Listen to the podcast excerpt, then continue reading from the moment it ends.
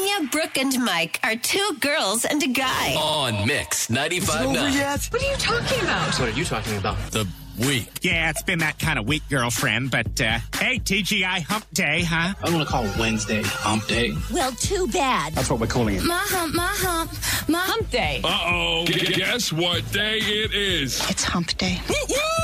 and also, Showtime. check it out. All right, here we go. Time now for the three things that Brooke Wright loves today on Two Girls and a Guy in the Morning. And today it is all about your suggestions. I posted on Facebook saying, hey, you know, what are you loving here in the low country? And it can be anything, whether it's a new restaurant or a place to go, an event that's coming up, whatever.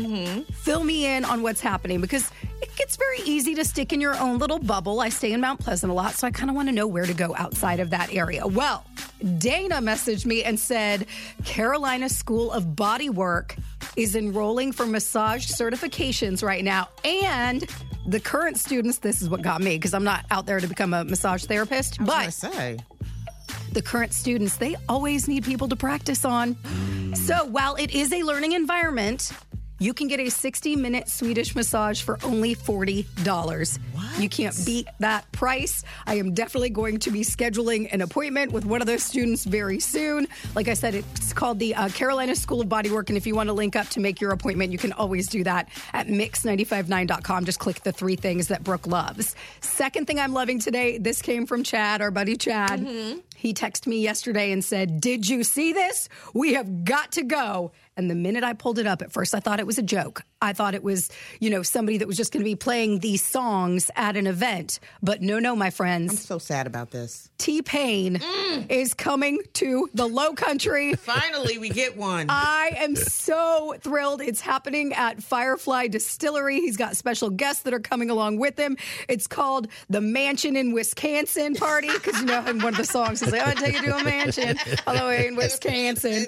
So yeah, so he's going to be there. It's June 27th, 7 to 10 p.m. Tickets are on sale the 23rd. That is this Friday at 10 a.m. A lot of people don't know this, but T Pain is so much more than the you know the, the harmonizer that he puts to his voice, right? excellent The vocoder. If you don't, if you if you haven't heard him actually sing, sing, can sing. he's amazing. I mean, uh, like Juilliard Symphony School of. You know, music on point and can play the piano better than anyone you could possibly imagine. talented. Such a very talented person. And, you know, if you watch the documentary about him and, and, and, and the origins of his pop music, it's like it's just by fluke that that one song Took you know, off. Right, yeah, it took off the way it did, and it's like the one song that I did the the you know used the vocal effect on, and that's what I became known for and everything. Talk about somebody who doesn't have to use the vocal Mm-hmm. effect to correct their pit the pitch corrector.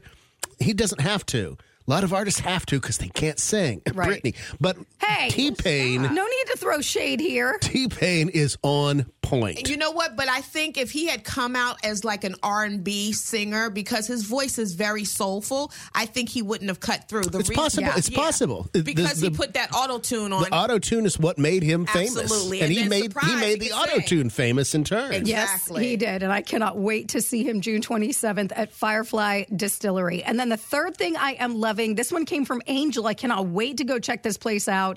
It's on Reynolds Avenue. It's called Daddy's Girls Bakery. Have you heard of this place? no.